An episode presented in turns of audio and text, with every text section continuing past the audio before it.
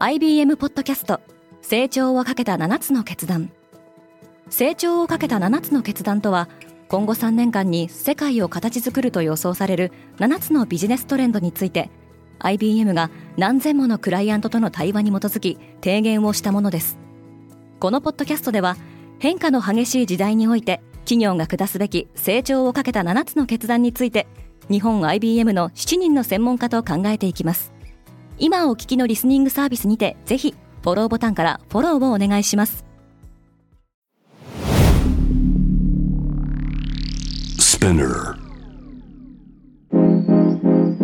Good morning, ケリーアンです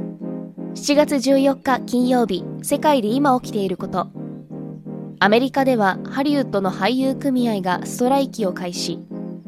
脚本家組合のストライキと同時に実施されるのは63年ぶりのことです。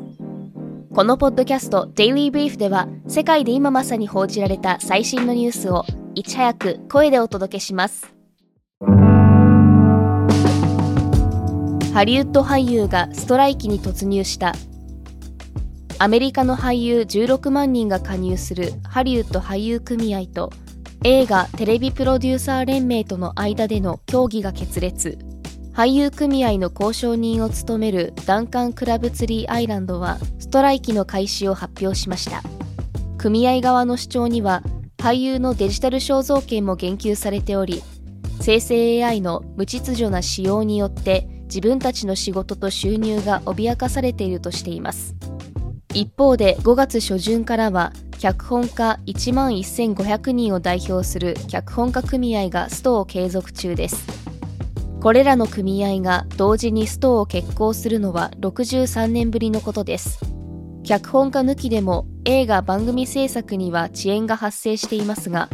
複数のメディアは今回の合同ストライキによってリアリティショーを除くほとんどのテレビ、映画制作がストップすることになると指摘しています。アメリカでもチャット GPT の調査が始まった。FTC 連邦取引委員会が消費者保護法違反をめぐってチャット GPT の調査を始めた模様です。当局はチャット GPT が特定の個人について誤った情報を提供し、その人の名誉が毀損される可能性があることを問題視しており開発元の OpenAI に対してその予防のための対策を回答するよう求めています。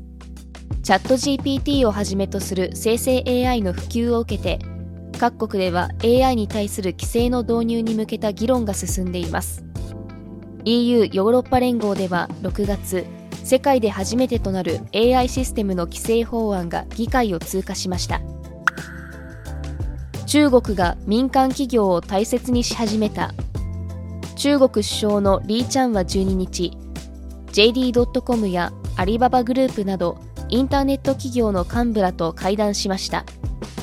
ブルームバーグによるとリー・チャンはインターネット企業を時代の先駆者と持ち上げ地方政府に対しこうした企業にさらなる支援を提供するよう促したそうです。ゼロコロナ政策解除後も思うように景気が回復しない中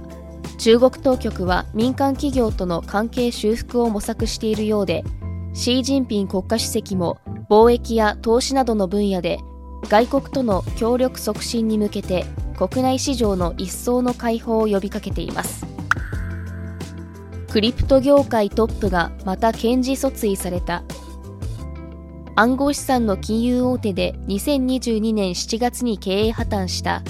セルシウスネットワークの創業者アレックス・マシンスキーがニューヨーク州の検察当局に詐欺罪で起訴されました。投資家を騙した疑いやトークンの価格を操作した疑いが持たれています。証券取引委員会なども同社とマシンスキーを提訴しました。暗号資産業界をめぐっては FTX 創業者のサム・バンクマン・フリードが投資家に対する詐欺罪などに問われているほかテラ USD 運営会社の創業者ドーク・ウォンもアメリカや韓国の検察当局から起訴されています。ツイッターはユーザーへの支払いを始めている。イーロン・マスクが月額8ドルのサブスクリプションプログラムツイッターブルーのユーザーに対して広告収益を還元すると発表してから5ヶ月。今週からツイッターは実際の支払いを始めているようです。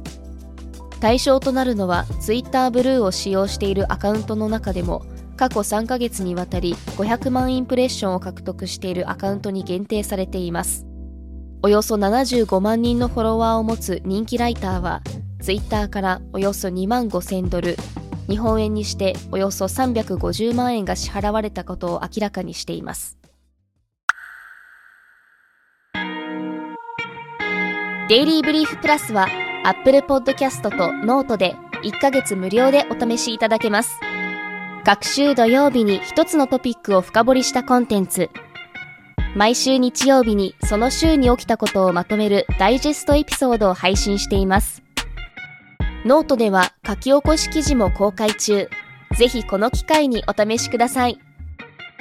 そしてデイリーブリーフは皆様のご意見をもとにより良いコンテンツにアップグレード中です。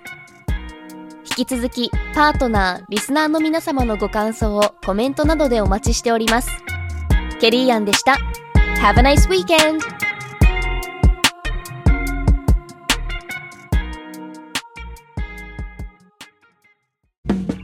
リスナーの皆様より多くのリクエストをいただいている話題のニュースを深掘りしたエピソードを週末の有料版で配信中です。今なら1ヶ月無料トライアルを実施中。詳細は概要欄に記載しています。この機会にぜひ聞いてみてくださいね。感想ご意見もお待ちしています。